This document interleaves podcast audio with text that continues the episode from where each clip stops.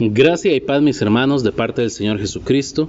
Un saludo para cada uno de ustedes que nos está acompañando a través de estos podcasts que hemos destinado a hablar sobre la historia de la Biblia en español.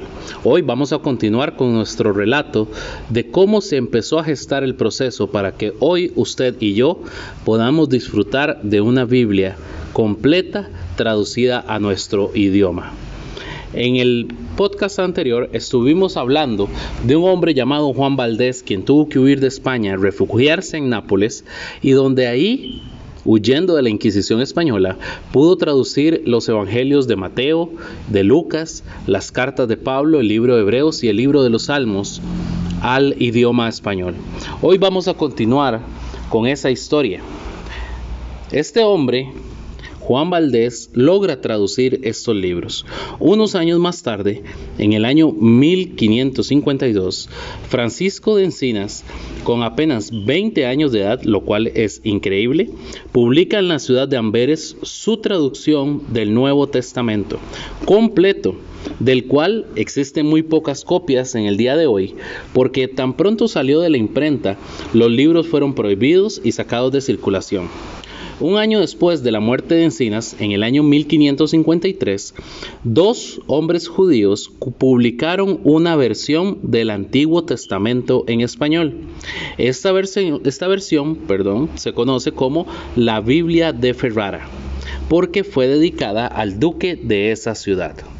Ahora, por supuesto, esta publicación se hizo fuera de España, donde la Inquisición trabajaba con mano de acero y sin contemplaciones, según dice un historiador, y no dejaba ni a judíos ni a protestantes más opción que la hoguera o el destierro. Tres años después apareció en Venecia otro Nuevo Testamento traducido por un personaje crucial en esta historia. Este hombre se llamaba Juan Pérez de Pineda y esta traducción fue considerada como la mejor de las versiones antiguas en castellano del Nuevo Testamento. Juan Pérez de Pineda vivía en Ginebra, donde Juan Calvino estaba siendo ampliamente usado por el Señor en el proceso de reforma de la iglesia en aquella ciudad que se había convertido en un refugio para muchos cristianos que habían huido de sus países para escapar de la Inquisición. Un día se presentó a la puerta de la casa de Juan Pérez un hombre de apariencia muy extraña. Era bajo de estatura y aparentemente jorobado. Este hombre se llamaba Julián Hernández, pero era conocido como Julianillo, porque era pequeño de estatura. Julianillo Hernández había viajado mucho por todo el continente y había trabajado en imprentas alemanas y en los Países Bajos, donde la reforma protestante tenía mucha fuerza. Y algunos suponen que fue precisamente en el contexto de su trabajo que Julianillo Hernández entra en contacto con el verdadero Evangelio de Jesucristo y se convierte al Señor. Así que Julianillo le ofrece a Juan Pérez servirle de amanuense y corrector de pruebas de la Biblia, en la que Juan Pérez estaba trabajando.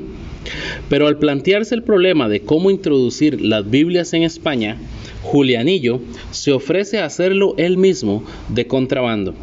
Y para esto, muy ingenioso y creativo, consiguió unos barriles de vino que tenían doble piso debajo, colocando las Biblias en ese compartimiento secreto y tomando la vía de Flandes, se dirigió hacia España con tal sagacidad y sangre fría que pudo burlar todos los puestos de vigilancia de la Inquisición.